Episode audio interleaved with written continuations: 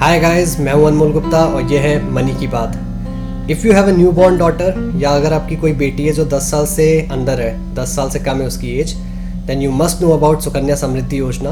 तो इस एपिसोड में हम बात करेंगे सुकन्या समृद्धि योजना क्या होती है और उसका फ़ायदा आप किस तरह से उठा सकते हैं अगर आपकी 10 साल से छोटी बेटी है।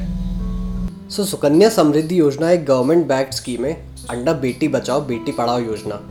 और क्योंकि ये गवर्नमेंट बैक्ड स्कीम है इसमें कोई रिस्क नहीं है। आपका पैसा इस स्कीम में डूबेगा नहीं। ऑल्सो ये स्कीम डेट नेचर की है। मतलब आप इसमें किसी को पैसा उधार दे रहे हैं एक इंटरेस्ट अर्न करने के लिए। सो so, इस स्कीम में जो भी स्टॉक मार्केट में इन्वेस्ट करने से रिलेटेड रिस्क होती है वो रिस्क नहीं होती है। इस स्कीम में आपको जो रिटर्न या फिर जो इंटरेस्ट मिलता है वो इक्विटी इन्वेस्टमेंट्स की तरह 12 से 15 परसेंट तो नहीं होगा बट ये आपकी एक नॉर्मल फिक्स डिपॉजिट या फिर रिकरिंग डिपॉजिट से ज़्यादा होगा।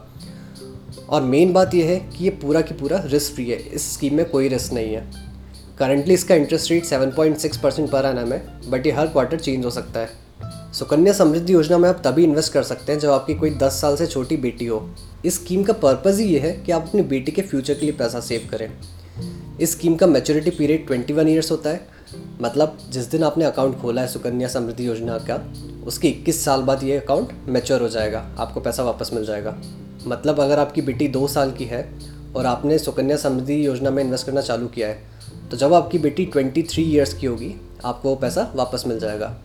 या फिर अगर आपकी बेटी की शादी हो जाती है अकाउंट खोलने की इक्कीस साल से भी पहले तो भी आप पैसा विड्रॉ कर सकते हैं। तो सुकन्या समृद्धि योजना का अकाउंट आपका दो कंडीशंस पे मैच्योर हो सकता है।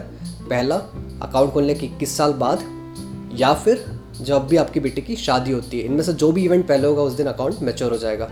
तो ये पैसा टिपिकली आप या तो अपनी बेटी के हायर एजुकेशन के लिए यूज़ कर सकते हैं, या फिर उसकी शादी के लिए। तो ये स्कीम आपकी बेटी के future goals like higher education या फिर उसकी शादी के लिए सही है। उसके लिए भी आपको सारा पैसा सुकन्या समृद्धि योजना में डालने की ज़रूरत नहीं है। जो भी पैसा हम बिना रिस्क लिए इन्वेस्ट करना चाहते हैं अपनी बेटी के लिए, वो हम सुकन्या समृद्धि योजना में डाल सकते हैं। तो अब बात करते हैं इस स्कीम के कुछ और फीचर्स और टर्म्स एंड कंडीशंस के बारे में। सबसे इंपॉर्टेंट बेनिफिट इस स्कीम का ये है कि इन्वेस्ट करने पे आपको टैक्स बेनिफिट मिलता है। जो अमाउंट आप इन्वेस्ट करते हैं, वो आप अंडर सेक्शन एटी क्लेम कर सकते हैं। और मेचोरिटी पर आपको जो इंटरेस्ट मिलता है, उस पर भी कोई टैक्स नहीं देना पड़ता है। सुकन्या समृद्धि योजना में अकाउंट खोलने के बाद आपको हर साल कम से कम ढाई सौ रुपये इन्वेस्ट करने होते हैं for the next fifteen years maximum आप हर साल डेढ़ लाख रुपये डाल सकते हैं। पंद्रह साल बाद आपको इन्वेस्ट नहीं करना होता है, उसके बाद जो भी अमाउंट इन्वेस्टेड है, उस पर इंटरेस्ट मिलता रहेगा आपको मेचोरिटी तक। आपकी बेटी जब अठारह साल की होगी, तब आप पार्शियल विड्रॉल भी कर सकते हैं उसके एजुकेशन के लिए। 18 ईयर्स की एज तक जितना भी सुकन्या समृद्धि योजना के अकाउंट का आपका बैलेंस है, आप उसका 50 परसेंट तक विड्रॉ कर सकते हैं और बाकी अमाउंट मेचोरिटी पर।